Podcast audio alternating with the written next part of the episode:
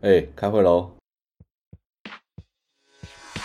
好想进步去原地踏步，没过机关，英文不好都不知道同事比谁。攻杀小两位阿贝每个礼拜台美起来在科技处找梗话，听完就能来个 small talk。迷人可爱的厌世形象，在花样一的科技渣男上班下班陪你打开萌梦站起来。Hello，大家好，欢迎来到这礼拜的萌萌站起来。这是一个每周台美国际科台美科技闲聊的 Podcast 节目。我是主持人德乌，我是 Teddy。哇，各位不得了，怕我们的 rap 念得太好，大家听不懂我们在在唱什么。哦，跟周杰伦的歌一样。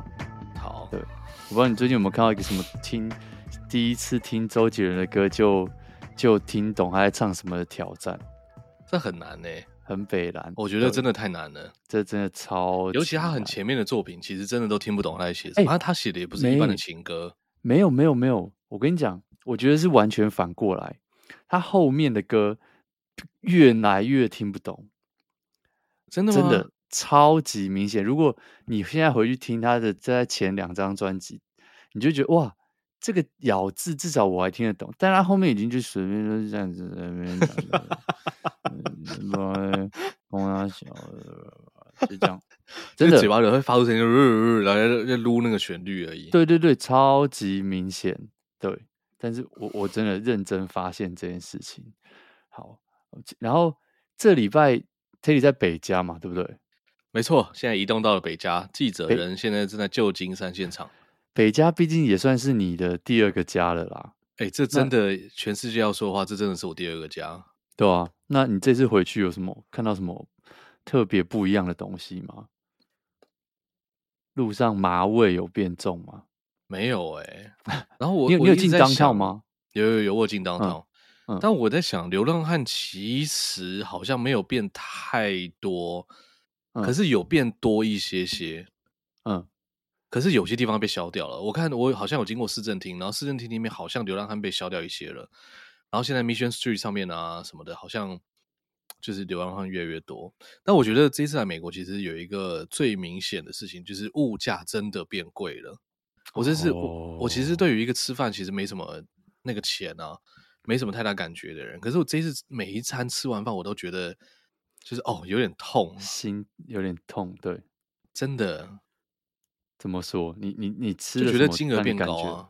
哦，对啊，吃了什么东西，然后就啊什么这餐要这个钱，啊这个要这样钱，对，随随便便一吃就是因为我们四个人嘛，嗯，就随随便便一吃就是几百块，一百多块，真的很夸张，蛮蛮惊人的。你就会想到说，天哪，在台湾甚至不用台湾，你就说你之前在什么葡萄牙，可能都不用到这个钱嘛，对不对？对啊，法国可能也不用，法国也没有这个钱。现在真的旧金山，我看已经快变全世界物价最高的。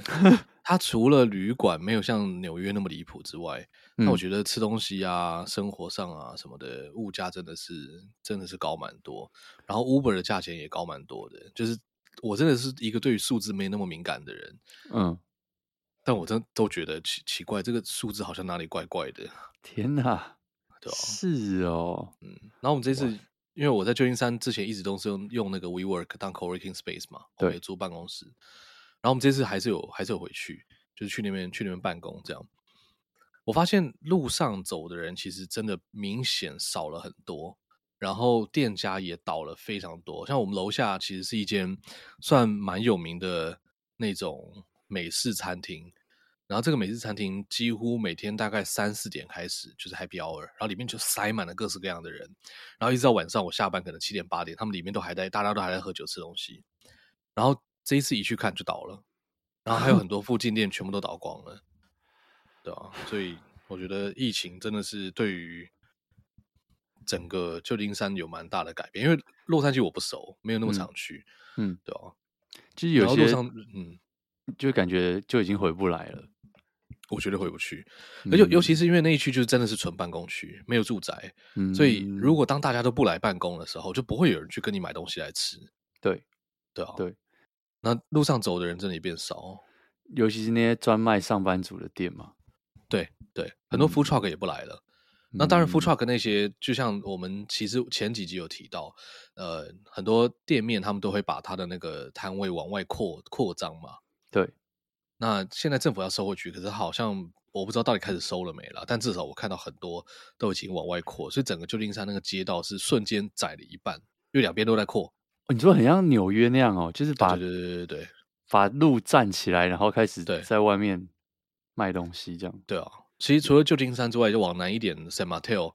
还有其他几个城市都是这个样子，嗯、就是很多都是往外扩，甚至有些扩到就整条街直接封起来，就是反正这边就是给大家吃饭用的徒步区就对了，就是变徒步区了。哇，嗯，然后那些 food truck 也不能这样停，也不能停，因为原本停的地方就变餐厅都衍生出来嘛，或者说他们现在开很多那种什么脚踏车啊、人啊可以走路那种专用道，以前是。好像没有强制画出来吧，现在就把它强制画出来，所以 food truck 原本可以停的地方就也不能停了。反正就是我觉得整个城市变得萧条，真的是蛮多的啦。最明显、最明显的事情就是人变少了，人走在路上，上班时间人真的变得很少，中午吃饭时间也没有什么人走出来，对吧？然后我们从我们的办公大楼就是往隔壁栋看，原本都还是会有稀稀疏疏有一些人在上班，现在是完全没有，就是空的，但他灯还是开着，然后设备还是在。就仿佛好像现在已经很晚了一样。我下午一两点看也没有人，三四点看也没有人，早上也没有人。哦，天哪！所以真的就是旧金山大逃亡的那个的结果就是这样哎、欸，就是人口全部应该是非常严重在外流，因为大家都 remote 上班了。可是也没有因为这样房价下降哎、欸，我原本以为就是大家。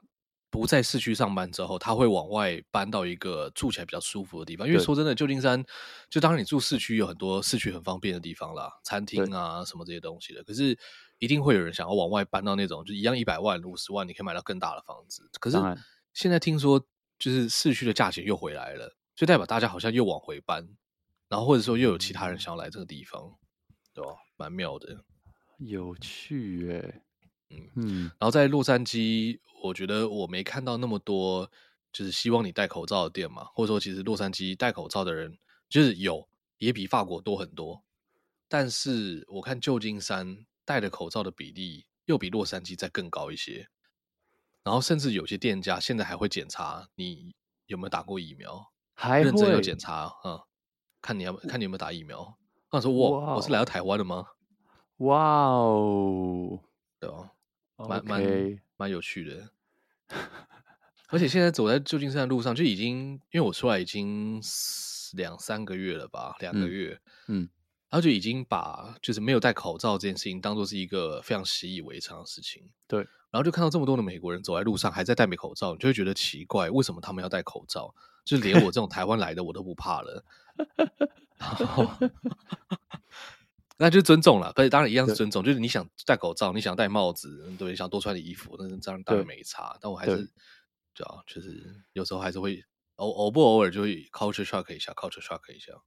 有趣，这样感觉你回台湾就会超级大 culture shock，超级受不了哎、欸！回去之后要口罩戴好戴嘛。现在有我们好像是搭飞机的时候吧，他就说：“哎、欸，能不能戴一下口罩？”还是去哪里？他就说：“哎、欸，要戴一下口罩。”一戴上去，哎呦，真的有点不太舒服呢。以前是戴到前两年是已经戴到觉得很舒服的，哎，有一个面罩在嘴巴上就觉得很有安全感，对，对不对？你还可以就是那边偷笑，别人都不会发现。对，现在在你这样就觉得哇，呼吸困难。对啊，请不要剥夺我呼吸的自由。真的就觉得一个一个不顺，就有一个套子在那边那种感觉。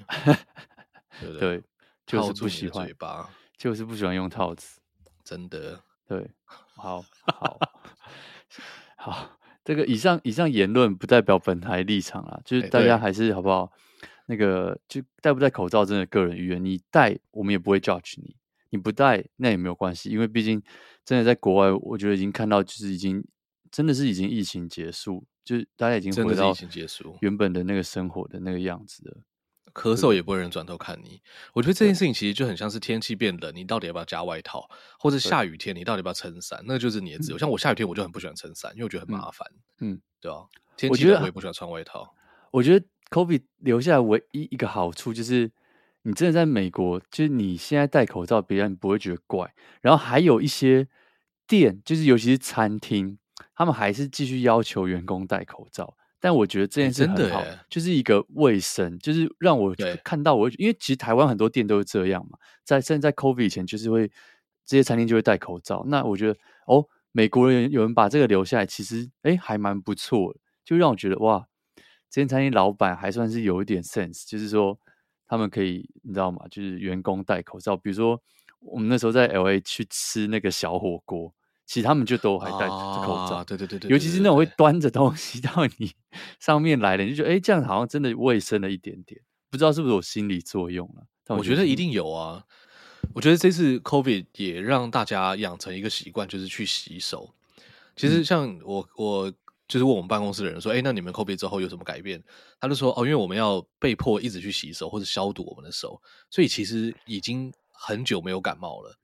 然后就想说，哇，原来要不感冒这么的简单，就是你当然衣服就是还是要穿嘛，然后你有洗手这件事情差这么多，对，所以我觉得这个就给大家养成一个习惯，就是要常常洗手啊，消毒手，注意手部清洁什么的。嗯，好，OK，我们那个前面卫教时间结束，本集由中华民国卫生署没有赞助，欠我们钱，卫福部赞助播出，卫福部。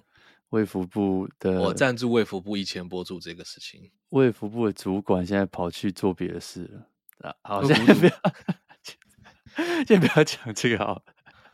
那个好，然后哎，我等下就自爆，对，等下等下直接自爆干杯什么之类的。那个好，我们今天也是一样嘛。第一个，我这个礼拜我觉得有一些有趣的新闻啊。那第一个是我们。我们很常讲到这个 app，然后很常干掉这个 app，可是又很爱爆这个 app。毕竟它现在是美国第一名的 app 嘛，那就是 TikTok。TikTok 它前阵子宣布说，它要出一个 app，叫做 TikTok Music，然后呢，算是正式正式的宣布，等于是迎战 Spotify 还有 Apple Music。为什么呢？因为其实以前 TikTok 它和它和这些 Spotify 还有 Apple Music，它其实是一个相辅相成的概念。就你懂吗？就是每次我们听到什么抖音神曲，或者在美国，像比如说那个 Stranger Thing 那个 Running Up the Hill 或什么的，这些这些歌，其实比如说你在 TikTok 听到，那你想说哇，这什么歌啊？比如说假设说我不知道，我我要说什么？老鼠爱大米，是不是很久？这个真的很久以前的。但是你这样一讲，那个旋律就出来了。这是谁唱的啊？就不知道谁唱的。哦，反正假如说你啊，你今天在我爱你也是啊，王心凌，王心凌那个算神曲吗？王心凌那个算是后来在中国又红回来嘛？我觉得王心凌那个好像不能叫做神曲，因为神曲这感觉有点像是那种，就是很迷音、很饶，就是很朗朗上口，你也不知道在唱什么。对，没有什么意义的歌。但王心凌的《爱你》好像算是有程度的歌，它算是经典。哎呀，OK，经典，经典，经典，经典。对对对对对对对不是洗脑神曲啊！对对对，洗脑神曲是讲 TikTok 上面这些东西。对，那如果假设好，今天老鼠爱大米，那你从 TikTok 上面看到这个，或者是甚至你在 Instagram 的那个 Reels 看到这个，那你觉得哇，这个歌很酷诶，或者是最近很红的啊？我知道了啦。最近最红的就是那个完了完了完了 barbecue 了，对不对？听到烂掉的一首歌，那你看到这首歌，你就觉得哇，这什么东西？那你下一步会做什么？你就是去 Spotify，你就是去 YouTube，你就是去 Apple Podcast 找这首歌。所以其实 TikTok 帮这些平台引了很多的流量，就毕竟你今天这个。完了完了完了，barbecue 了这首歌，其实这首歌我也不知道叫什么名字，害我每次讲这首歌都要唱一遍，就 barbecue 完整的唱完。对，假设说你看他今天有在 Spotify 上面，或是有在 Apple Apple Music 上面，那他在 TikTok 上面红起来之后，这两个 App 或者网站它的流量就会大幅度的增加嘛，因为大家就会冲进去听。可是今天 TikTok 自己如果出了一个 Music App，其实很简单嘛，我觉得他们想要做的事情很明显，就他就我他就他意思是我不想要把你把我的流量导到你们那边去。如果你今天在提到看到老鼠爱大米，那你可能接下来还不知道会不会还不知道这个 app 以后会长什么样。可是我觉得可以显而易见，就是哦，你可能点下去，你就可以听完整版的老鼠爱大米。然后呢，你知道他可能就开始就像我们上一集讲的。就就就可能开始 Pandora 开始，就是你知道吗？可能老鼠爱大米就开始配推给你类似的音乐啊，然后甚至播给你其他用老鼠爱大米呃这个音乐配出来的一些一些影片都有可能。我觉得其实这是一个蛮聪明的 move，而且这件事情其实其他人蛮难去跟他竞争的。就他他现在真的就是像。微信一样，我觉得中国 App 都是这样嘛，就是他想要把触角越伸越长，然后尽量的把所有的流量都留在他自己家里面。我觉得这是一个蛮聪明的一个 move，对吧？嗯，我觉得他开始跟像其实就像跟 YouTube 一样做一些差异化，嗯，因为呃原本你要要怎么说？原本我们在电视节目上面看到的。这些电视节目都是老一辈他们那种做法嘛，可能就是一集就几百万，然后要塞棚，然后要很塞，然后再来就是我们会看到比较简化版的这种 YouTube 上面的这种节目，十分钟、三十分钟，但是就没那么塞，成本也比较低。然后再来就是进进入到像这个 Instagram Story 好，或者说像 TikTok 这种短影片，所以大家就是当然一方面是说注意力越来越短啊，二方面就是更多的人都可以去。制造这些东西，以前就是有电视台，你要念过什么大传科系啊，还是什么进去，对不对？被人家抄爆，你才可以去制作节目。现在不用啊，你有电脑，你有手机，对不对？你想做什么节目随便你。但是我觉得 TikTok 就让它变得更容易，因为以前可能是哦，你要做一个十分钟的节目，你你可能要拍三十分钟，最后才能剪像十分钟嘛。但 TikTok 你就随便录一录，然后就可以上去，大家也可以接受这件事情，不会说因为你只有三十秒就不看。对，那音乐也是这样。所以以前的音乐可能他们都要哇，那个唱片公司要帮你打造什么什么，那金童玉女还是干嘛的，然后帮你做 CD 出来。然后现在变成说，OK，我有兴趣想唱歌，而且我上架到 Spotify 跟 KKBOX，基本上应该是不用钱，也没有什么太多条件，你就把它丢上去就可以了。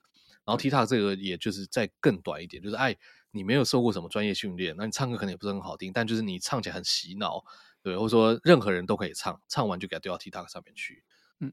而且它就是越来越短，越来越就是更多人可以参与这件事。我觉得音乐这件事情在里面扮演一个超级重要的角色。就是你想想看，如果你今天 TikTok 或是你 Instagram 的 Reels 没有了那些音乐，这个东西其实它的魔力就少了。我甚至想要说，它少了可能百分之八十。哦，你有多少？东西几乎都是建立在这些音乐的这整个 tempo 上面，对，然后再去做出来的表演，所以音乐对他来说是更重要。OK OK，它不单纯就是一个音乐的平台，而是它是它的灵魂。对对，你有看到多少那妹子在那边配合那个音乐扭来扭去啊、跳舞啊，或者是他的这些很短的短影片，这个就是剪在那些节奏很明确的东西上面，然后或者是。以前还会大家唱对嘴啊，或者是说大家会有一些那种，嗯、你知道吗？比如说主播讲一些什么好笑话，然后你就一直配上去，真的是，我觉得就是反过来，反而是音乐变成了灵魂的感觉。然后讲到这件事情，那后面还有一个新闻，就是其实这个影音界的霸主，对不对？YouTube，YouTube，就是。他们最近也有一个有趣的新闻，就是说他们正在测试，他们现在已经开始 beta 了，就是在对对一些特定的这个 creator 进行试验，然后有可能未来几个月内就可以让大家啊、直接来使用这些有版权的内容，因为你现在最怕最怕在 YouTube 上碰到什么事情，就是被版权宣告，你要是一不小心碰用到了，我不知道爱你王心凌的爱你。嘣！你整支影片可能就没有声音了，就可能他可能还不是说哦，我只是说不准你开盈利哦，他可能他直接是把你整支影片下架都有这种权利，所以我相信 YouTube 也知道，你知道吗？就是 TikTok 啊什么的，他们这些这些，如果你可以用这些有版权的内容，会增加很多有趣的呃有趣的内容在上面，那。如果真的能够让大家都使用各式各样的音乐，对 YouTube 来说，其实我觉得是一个非常非常强的一剂强心针。不然每次我要上传一个影片，都要都在那边怕说，哇靠！有些真的很夸张。我真的觉得，就有些时候，比如说我拍一支影片，然后录到，我记得那时候我不小心录到电视里面在播《哈利波特》，哇，我影片整个被版权宣告，哎，你知道我但我真的不夸张，就是电视里面播出来哈利波特讲话可能不超过三到五句话，然后我整支影片被版权宣告，我真的是傻爆眼，就是然后也不知道怎么把它弄掉，对，不太可能把它弄掉，我就只好在编辑是我的影片，就把那个哈利波特讲话那一段直接把声音拉掉，这样子，嗯，对。真是是傻爆眼哎，太哎，我觉得这样其实这这这段的解说不错哎，嗯，就是讲说 TikTok 它的底就是音乐，让大家在音乐上面去进行创作嘛。然后 YouTube 它当然一方面它一定有想要抄 TikTok，它的这些短影片，它就想要抄 TikTok，所以你音乐势必一定要解放。然后再另外一个是同时延伸回去，它这种十几分钟、三十分钟这种正常它上面原生这些影片，其实。你把音乐打开，版权不管是叫创作者付，或者是他们自己去吸收掉，这样更能够去打开很多事情啊！真的差很多哎、欸，光想就觉得差很多了，差超多，嗯，真的差超多。就你知道吗？就可以大家一起跳《爱你 》，自己自己乱唱乱播什么东西 的。对，我觉得最终的受益都还是这些歌手了，因为反正这些平台他们都还是会去。而且尤其当每个人都如果都是用下爱你的时候，以前你要付这个版税，你只有在唱 KTV 的时候唱到一次算一次嘛，对，对不对？或者说广播电台有播到才算，那个那个力量已经让他们赚到爽爽的。但现在如果是 YouTube 上面随便一支影片播了一下爱你，播了二十秒、五秒，对不对？你付个版税，哇，那应该是赚到翻掉的事情哎、欸。我我对我，而且我觉得这是一个让他们有办法再红一次的东西嘛。嗯、比如说，假如说今天某。某一个某一种某一首老歌，可能因为某个原因，它突然就因为这些短影片超级爆干红一波。那那其实我觉得这也没有什么不好啊，真的诶，对啊，对啊，大家能够去引用它，音乐能被放出来，那就是最好的事情嘛。就是大家都不用，那你音乐被埋掉，那不是很可惜吗？没错，而且这些音乐被埋掉，然后都换那个抖音那些音乐，这些音乐人不会去自杀吗？对，气爆。你想想看，李宗盛听到完了完了完了，BBQ 了，他 他还不直接脑脑中？想说他的小朋友全部都在唱这个，说哦，这是最好听的歌。对，爸想说哇，傻眼，你没有听过音乐吗？啊、爸爸，你有听过 BBQ 歌吗？这样子，对对，然后整天爸哇听那个，然后呃，好像吃饭，妈妈买了很多那种很好的食物，然后就说哦，我就想吃垃圾食物，吃那种你知道吗？就是 Taco Bell 还是那种没人想吃的东西。对，差不多。差不多就是这个概念，好，然后对，我们就我觉得大家可以继续看这这接下来怎么发展，就看 TikTok app 它出来到底会这个 app 的功能到底长什么样子，还是它只是另外一个 Pandora 而已？但我相信应该不是了。然后还要看看就是到底什么时候你会看开始慢慢在 YouTube 上面听到这些版权音乐，我觉得这个都会是接下来很有趣的发展。那第二个，其实上个礼拜我就想要讲这则新闻，可是因为就是上礼拜我们真的。好不容易这聚在一起，然后就讲很多东西，所以这则留到这礼拜讲。然后我就开始看到很多中文的媒体开始在讨论这件事，就是一个教各位一个最新、最近很红的单字，叫做 quiet quitting。quiet quitting 就是 quitting 很简单，就是 quit 就是辞职不干了，quiet 就是安静嘛，叫做安静辞职。什么叫做安静辞职呢？我想要先问一下 Teddy，你有听过这个字吗？落跑啊，摆烂，我明天不去。就像中国那个工人说，这礼拜做完，下礼拜我不想做，是这样吗？就哦，这直接不辞职，直接没有讲，就直接拜拜。反正我就不回来了，所以他们就会拜托他说：“哎、欸，你们下礼拜一定要回来啊，干嘛的？”对，哦，有可能就像原住民拿到那个。薪水都去喝酒一样的概念，我我不敢站这个。美国啦，美国很多人是这样，印第安人，印第安人，印第安人，他就是是谁跟我讲说他拿到薪水之后就就不见一个礼拜两个礼拜，对，哦、然后喝到饱之后才回来。那个墨西哥人，好了，哇，越战越多。今天这一集我们要得罪几个人种？对，完蛋，种族歧视。好，那。我一开始看到这字，我也是这样想，可是后来发现，哎，不太一样。然后这是从哪里来的呢？就是从我们刚刚讲的，从 TikTok 开始红起来。什么意思呢？就是什么叫做 quiet quitting？其实讲白了就是浑水摸鱼。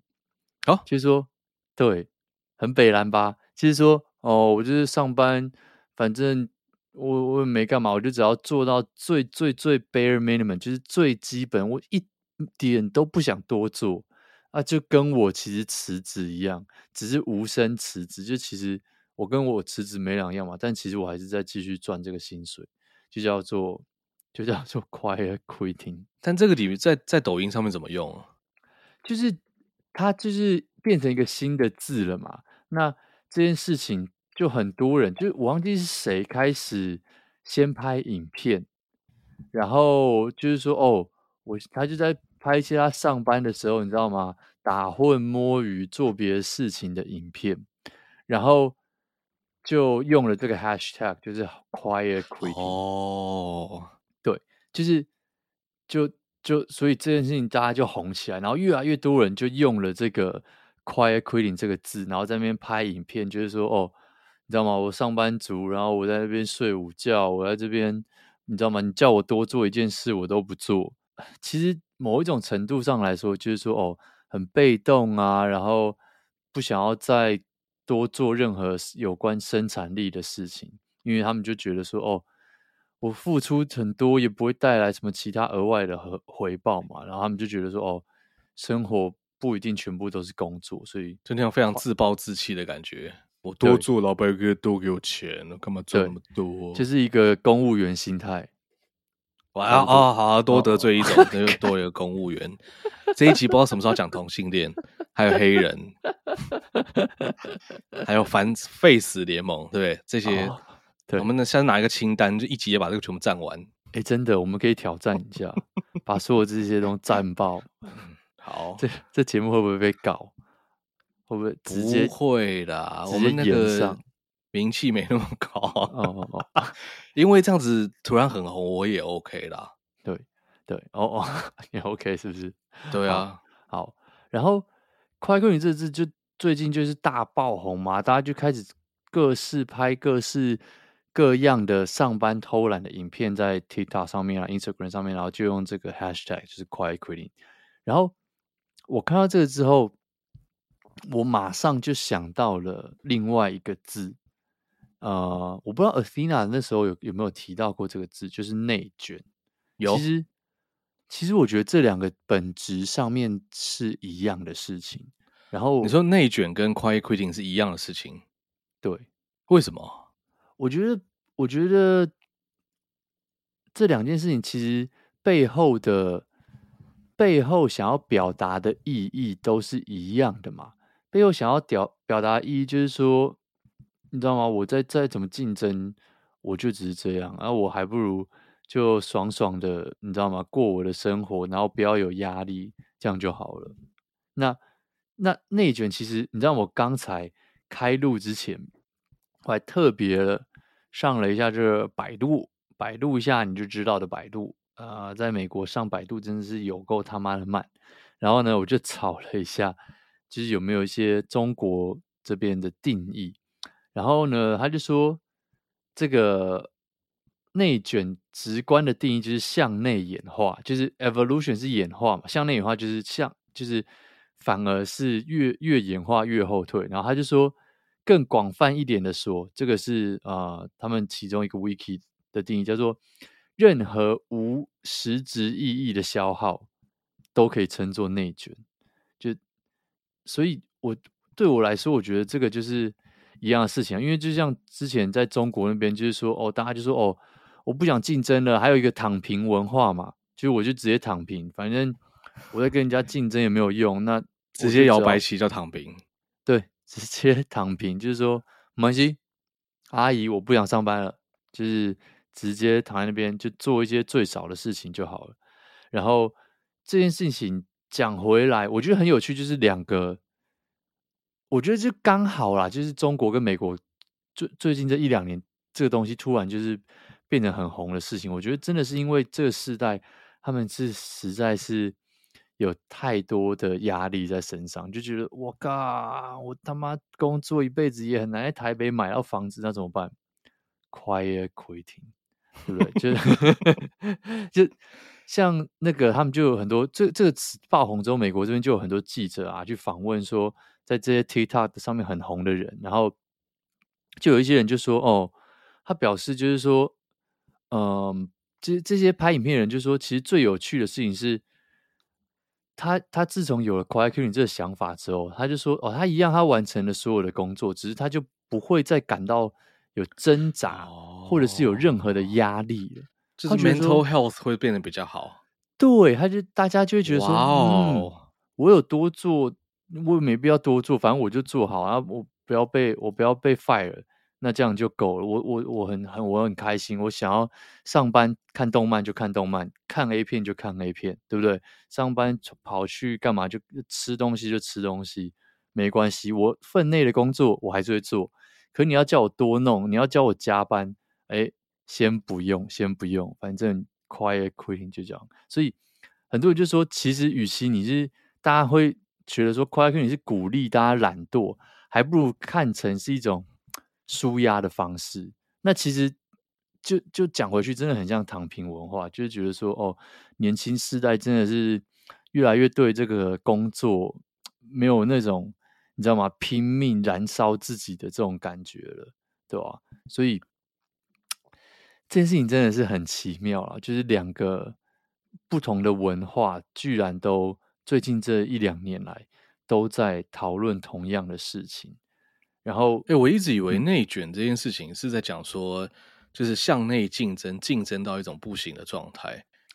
像假如说，呃，公司里面可能会大家会说，哦，我们要去拼什么业绩？好，有的人有奖金，这个是很正常的竞争嘛，对不对？就是业绩最好的人会拿比较多钱，这样。但他就是可能会设说，好，当对方赢过你多少，你就怎么样。就是他是那种我我以为的内卷是说向内极度的竞争，竞或者说同一个产业里面已经竞争到一种白热化到不行的状态。像之前的那那一种什么中国的脚踏车，然后或者是 Uber 跟 Lyft 在美国打，然后什么其他这些东西。不过我觉得蛮有趣的啦，就是。至少 Wikipedia 上面，或者说中国的 Wikipedia 上面有别的定义嘛？所以就是算 TIL。我觉得，我觉得这个也是你你的那个定义应该是最精准的定义啊，因为他他就是说他的意思就是说，当某一种就像你说的嘛，当某一个某一个行业或是某一些呃情况下，当竞争到了最终的形态，就是这个饼已经没有办法再扩大了。那大家就从内部一直一直互相互相拼、互相拼、互相拼这样子，对吧？然后，可是，嗯，这个是最精准的定义嘛？那可是后来就会衍生出来，就是说啊，反正就是我在外面也竞争不了大家啊，我就你知道吗？就是内卷，反正我就自己，反正我努力已经没有回报了嘛，因为大家都是在那边在里面内部竞争，然后我我努力得到的回报会很小很小。那卷到最后干嘛？啊，干脆直接躺平，最后只好躺下来。所以到最后应该是，哦、其实其实我我自己觉得是很接近啊。当然我们不是什么中国用语专家，如果这个定义不明确的话，或者我们有讲错，欢迎大家跟我们多多指教一下。其实连中就算讲台湾的这些，我们可能都会不同定义了，所以没差。对，对，就、啊、就是他就是呃，我看到就是说。当这个资源争夺他的人越来越多，啊，每个人得到的越来越少，却付出的越来越多，啊，活得越来越累，那何必嘞？就就就算了，对，所以这个是最近算是在美国很红的一个词啦。那当然喽，身为一个老板，应该是对这个词会感到极为不爽，然后。然后呢，就有一个非常有名的人，他就是那个大家如果曾经看过《Shark Tank》这个节目的话，就里面那个 Mr. Wonderful，就是那个光头哥、光头阿伯，他就有特别被他前前几天吧，前几个礼拜，哎，前几天就被访问到这件事情，就是说，哎，Quiet Quitting 很红啊，那你觉得这个对这个概念有什么想法？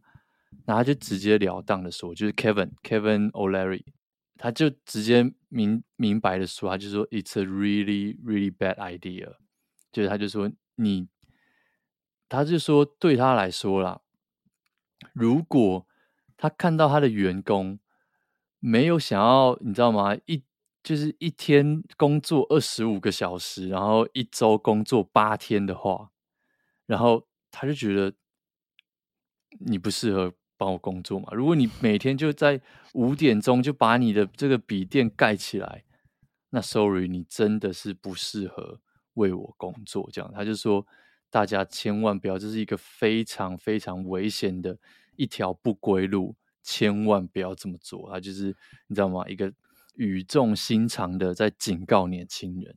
所以讲到这边，我想大家知道我想要问什么。我想问问 Teddy 老板，怎么怎么看这个字？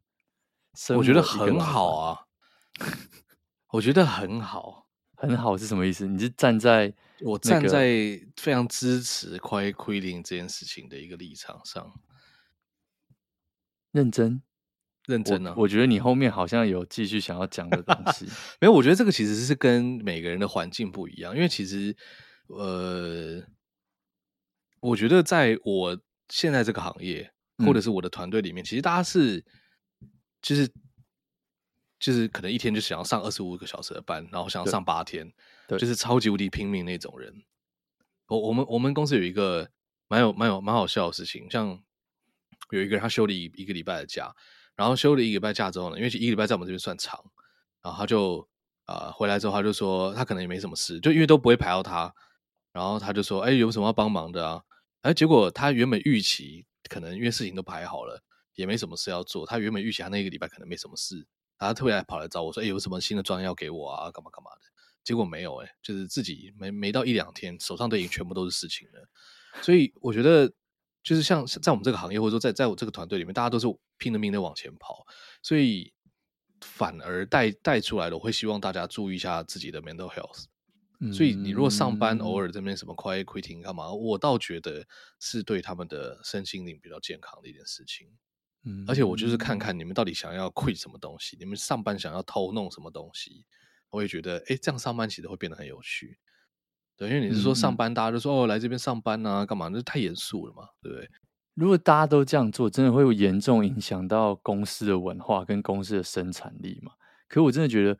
非常有趣，就是从这个躺平文化到到现在的 quiet quitting，我觉得这个对对资方来讲，或者对公司来讲，其实都是一个很大很大的挑战。就是为什么这件事情会发生？然后我有看到很多呃新闻，然后他们就有访问一些心理学家啊什么，他们就说，其实对员工来说，他他觉得就是他们其实想要的东西还是没有，可从以前到现在都没有变嘛，就是他们需要。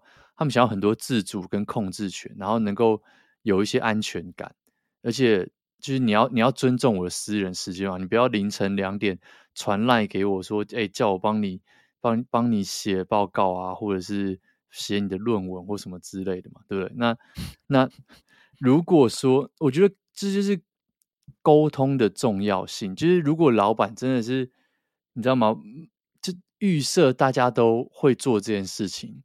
那我觉得其实就会造成员工的，你知道，就是有点像是他他心里就会有一些呃怨恨跟累积在那边嘛。可是如果老板今天有沟通好，就是哎，你你你建议我就是这样子，比如说偶偶尔临时啊这样问或什么的，那就是先沟通好，就是让大家觉得说哦，你要 quiet quitting。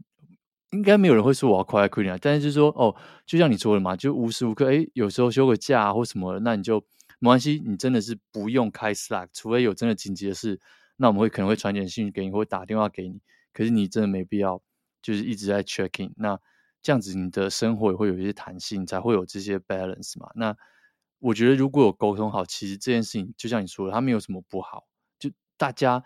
你总不真的是很难，就像你说，我每天工作二十五个小时，一个礼拜工作八天，你这样子搞个四五年下去，你心灵不累，你身体可能也被超爆了，我觉得啊，所以偶尔放松一下，真的还是蛮重要的。不过我觉得这个其实跟放松是两件事啊。这个就是想要在上班偷懒啊，哦、或者是说上班去摆烂啊。这个其实这个老板根本不需要担心啊，因为员工自己会有自知之明嘛。你真的碰到这种偷懒，那么就把他开除掉，对不对？正常的人不会不会想要这样做。所以，嗯，不过就是对啊，适度的休息，我觉得是啊。对，好，我觉得真的是我我自己真的觉得非常有趣，就居然能够看到。你知道吗？中国圈就是华人圈跟欧美的圈圈，居然在这两年同样都跑出来一个字，那真的说不定这真的是一个 很能够代表最近这四五年，可能就是这种高度竞争，或者是 COVID 之后，大家心里在想的事情，其实差不多的，就躺平、内卷、quiet quitting，就是对，就是 不想。而且我觉得有一个蛮蛮可怕的事情是，以前在美国，其实他们不会去用外国的 app，对，对所有的 app，你们不管是支付干嘛，其实每个国家大部分都这样，除了台湾这种就是比较海岛型，我们接受的所有东西都是外来的，外来的也比较好，我们都会这样觉得嘛。可是你看，美国这是第一次看到他们连微信都没有成功的入侵美国，支付宝都没有成功入侵美国，但是 TikTok 就成功的入侵了美国，应该说入侵了全世界，嗯、对吧？这是应该中国史上。就是第一个这么成功、这么成功的一个 app，我觉得蛮蛮厉害的。最后再讲一个小新闻，就是我们的老朋友哇，这个节目曾经有一阵子每集都提到这个东西，没错，提到提到这个东西的次数已经比 Elon Musk 还要多了，呃，快快比他还多了。最常提到应该还是这个那个家伙，传说中的那个人。最近又上一个新闻嘛，是吗？但我们今天没有讲他。好，我不要说他搭九分钟的飞机这件事情，但今天没有讲他，今天要讲的是 Discord。我们很久没有讲这个，我们两个都很喜欢的一个服务。那发生什么事情？其实很简单嘛，因为他一年之前，呃，我们也记得，我我们也跟大家一起经历过这件事情，就是微软他曾经要出这个一百二十亿的美金要来收购。Discord，然后他们断然的拒绝了，说了 no，所以最近就开始会有一些这个呃网络媒体啊，他们就会再开始看一下说，哦，那二零二一年初拒绝了，那现在跑到了我们现在时间快转到二零二二年嘛，然后就有点像是在帮他看一下这个体检，因为他最近他的 CEO 也被访问到嘛，就是说。哦，拒绝微软这件事情到底是一个明智的选择还是错误的选择？那如果我们仔细看一下 Discord 的话，其实今年的第一季度，它的这个每月每月用户活跃用户数，哎，我看到这个数字吓傻，它从一点五亿增加到一点八三亿。我以为 Discord 人数没有破到亿这么多，哎，真的是让我非常。惊讶的事情，然后他的、嗯、这不是人数吗？这不是在讲营收吗？呃、没有没有，一点五亿是每月呃平均月活跃使用啊、呃，平均月活跃使用者一点五亿，这么多、哦，超多哎！我真的是傻爆眼，等于是每个月有一点五亿人在用 Discord，然后它是营收第一季。超过一亿美元，就是前三个月。可是它每个月的使用者有大概现在已经来到一点八亿了，这是一件很可怕的事情诶。很少，因为你很少听到你妈妈谈论 Discord，你很少听到。哦，我这个礼拜发现一件很有趣的事情，就是我跟我跟我一些平常在嗯打球啊，因为我平常有在丢那个 Ultimate Frisbee，就是丢飞盘。然后呢，反正他们最近就突然就说：“哎，大家要不要开一个游戏来玩？”就是他们就玩个那个糖豆人，然后说：“好啊，要玩就一起玩。”然后里面就是有一些算是年纪比较大的，就是其可能其实也没有真的多大，可能就比我们再大一点。那大家就说：“哎，要不要开个 Discord？” 然后我就：“哦，好啊，那就加进去。”那有几个人就没有 Discord，结果发生什么事情？就这些当爸妈的人。他儿子可能在国小一小二就有 Discord，傻爆眼，然后直接教爸爸怎么用 Discord，就这件事情就眼睁睁在我面前发生，我觉得天哪，小朋友小一小二就有 Discord 是什么概念呢、啊？Oh my god，真的是让我觉得就是眼界大开。但是其实我不太知道他们到底怎么赚钱的，这这件事情很神奇，因为他们就是讲说 Discord 怎么赚钱，对 Discord 怎么赚钱。他就靠那个 Nitro 啊，Nitro 是什么？他那个 Nitro 其实就很像是你把你的那个算是付费服务，嗯，所以你可以，我忘记它是多少钱，然后买几个宝石那那一类的东西。然后你假如说，因为它上面一个一个聊天的那个群组啊，就叫做一个一个 server 嘛。嗯、像假如说我们公司开了一个 server，然后假如说萌萌站前可能开了一个 server，对，那就很像论坛的感觉。那你就可以说，哦，我参加了这个 server 之后呢，我去 boost 这个 server，我就把我的一个那个 Nitro 贡献给他。然后你就会多一些功能出来，像它新的功呃也不是新的功能，欸，每个人都有一些代币这种概念类似。然后你就是、嗯、或是帮他集气，所以像我现在如果看说 Level One，它就是你会去就是帮忙去把这个你那个 Boost 放进去那个 Server 嘛，去 Boost 这个 Server。嗯、Level One 的话呢，就说你这个 Server 可以用啊、呃、额外的五十个表情。emoji、oh, 就是每个 server 他们都会创创造自己的呃表情包啊，所以你总共可以用一百个，因为他原本给你五十，然后有些人会再再放更多嘛，所以你如果有 boost 第一级的话，就可以再加五十个。然后他呃，因为很多人用这个用语音在在在在聊天，在在跟朋友讲话，对，他就说你如果有 boost 到 level one 的话，是一百二十八 KB 的这种 audio quality，然后你如果 boost 到 level two 的话。Oh. 就是两百五十六 KB，它基本上就是把它所有的功能，就是区分成高级、中级、低级，然后跟一般版本。嗯、那你反正你要用越高级的东西，你就是缴越多钱进去。你要存越多档案，你的视讯要更呃流畅，那你就是缴更多钱。基本上的 idea 就是长这个样子，对吧？嗯，然后他把很多的功能全部，其实其实跟就跟 Asana 啊，或者是很多那种什么。呀就跟阿萨纳很像，或者是跟很多那种付费服务是一样的。嗯，我觉得这个真的是他们的坚持，然后这也是我觉得为什么我很喜欢他的地方。其实就像当年的 WhatsApp 一样嘛，他就是死坚持。虽然 WhatsApp 最后被买走，可是 WhatsApp 当年就是他说我就是不想在我 App 里面放广告，你就是付我一块钱，那我就是提供这服务。然后 Discord 也是一样嘛，他们的 CEO 也就是说他们。至少短期之内，他还是蛮反对，呃，就是靠广告来啊创造他们的营收，因为他觉得这对使用者是一个是一个干扰，对吧？然后我觉得这个 Nitro 的 idea 蛮好，因为就是你如果要更多的服务，就是付费解锁嘛，这其实就讲回到我们上一集讲的那件事情，就不一定全部都是要靠广告，你应该有，就是大家应该开始可以去发想一些更有趣的。啊、就是能让你的 App 或是 Service 赚钱的方法。这样看起来好像广告真的是一个非常非常巨大的收入，不然大家怎么都会考虑广告？嗯、因为我很难想象什么聊天软体聊到一半，然后给你放广告。你说 WhatsApp、Messenger，连 Facebook Messenger 都不一定有给你放广告了，对不对？只有 Instagram，Instagram 的聊天也没有给你放广告，所以我很难想象，就是。聊天程式里面给我放广告是什么感觉？以以前 Skype 是不是有啊？Skype 没有啊，或是 MSN，就打开那个窗户，它旁边就有 MSN 啊，有下面有一个 banner，还是上面会有一个 banner 在那边跑？对对对，对，ICQ 其实后来也有，对，即时通好像有类似这样的东西，嗯，但我真的觉得聊天城市很不适合做。就是广告了，只是广告收益可能真的很高很高，所以大家都会去考虑，就是不管你做啥都要放个广告进去。但我觉得 Nitro 是好事，就是很正向的让这个你需要用多少你就付付多少钱。那你如果真的只需要用到最基本、嗯、最基本的，那你就你就你就你就不要付钱。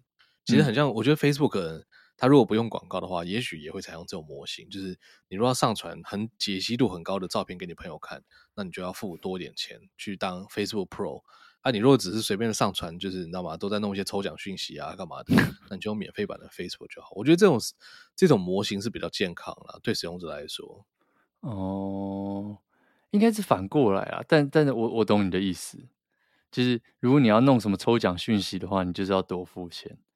那、啊、如果你只是要之类的照片，对对啊，就，就是把所有东西就就把它拿去阉割，分不同的等级。那你要用越高级的，我就告诉你说这个东西要到多少钱。没错。啊没错，YouTube 也是嘛。我觉得 YouTube 其实如果他不考虑广告，也可以，就是把他那些画质啊，好，然后你你一个频道可以放多少呃多少影片，然后你可以用多少音乐什么东西，全部把它阉割掉，对吧？但广告跟真的还有人，然后 Facebook 呃 YouTube 的这个模型其实也很适合用广告。对，我真的是 YouTube 广告真的是太令人不爽，那个多到 YouTube 广告有点多到有点夸张哎，他就是逼你一定要去订阅他那个东西。对对对，再好你一个月花个十几块还是多少钱我不知道。对，十几块就不会看到广告吗？对，其实蛮划算的啦。我有订，我也有订，我真的觉得是完全另一个世界。真的，Spotify 还没到那么可怕。对对对对啊，十分舒服，推荐大家。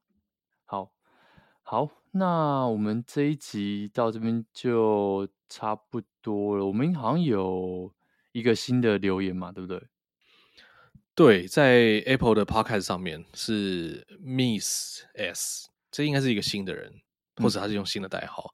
嗯，然后他的标题是五颗星刷起来，然后给我们五颗星，谢谢。他说唯一支持客家北三个爱心，感谢你，感谢，真的感谢，谢谢谢。任何留言其实都会帮助。对，没错。然后我们这集其实真的录录的时间稍微早了一点了，所以如果你最近这几天有那个留言，然后没有被念到的话，没关系，我们下礼拜会把它念出来。对，没错。然后欢迎大家批评指教，我们新的片头到底怎么样？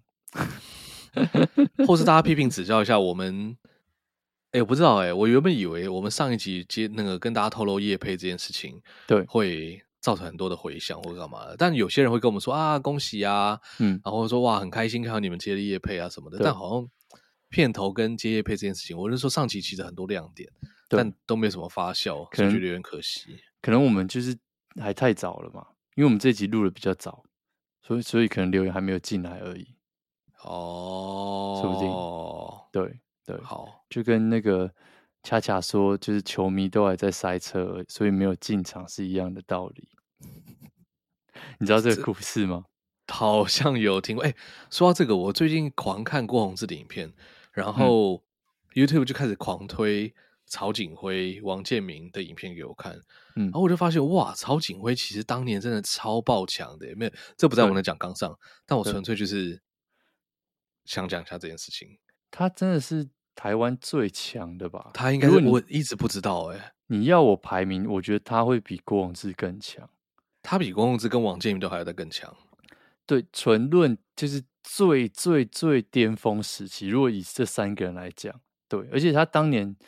我记得没错的话，他是什么那种百大新秀排名，好像前十五，有前前十还是前十五名？对，就是非常夸张的一个一个成绩。而且他，可是他他只是比较倒霉，没有去像王建民这种就是名门球队嘛，对不对？然后没有打出一个非常非常漂亮的成绩。主要像王建民连两年十几胜呢，主要他还是痛痛嘛，就是手伤手伤啊，就是会受伤。大家就说他比较像是玻璃手嘛，就很容易就投一投就受伤。毕竟他高中高中时候超太凶了，对，高中时候超凶。但是你知道，这个人天赋高到回台湾还是可以继续大杀四方，然后还可以冲撞倪妮，然后再来再回来这边投，然后回然后投完之后跑去卖面，卖面完还可以回去。我觉得大连最强的事情就是去卖面。然后卖一卖之后呢，过了十年，就是他从他大联盟退下来，然后中间去帮他搞了就是五十三，然后再回去大联盟，还可以这边继续打一年，被道奇队收进去。道奇队也不是一个什么不入流烂球队，对不对？他们有超多人可以选，没错，也不缺钱。然后我就觉得哇，卖卖面卖一卖，对不对？而且是十年的一个 time period，不是说啊我去卖个两天，对不对？然后被找回去，十年呢？天啊，各位。你有什么技能是过了十年之后还可以变成是世界顶尖的这种东西？我真的我看到他去卖面，然后再回去讨论弄清楚这段历史之后，我觉得哦，真的很屌，真的很屌，这真的是这真的是 异于常人。不过就是很可惜没有洁身自爱啦，或者说就是有有沾到一些不该沾的东西，不管到底是真的还是假的，但就是嘛有碰到就很容易就是、嗯、知道吗？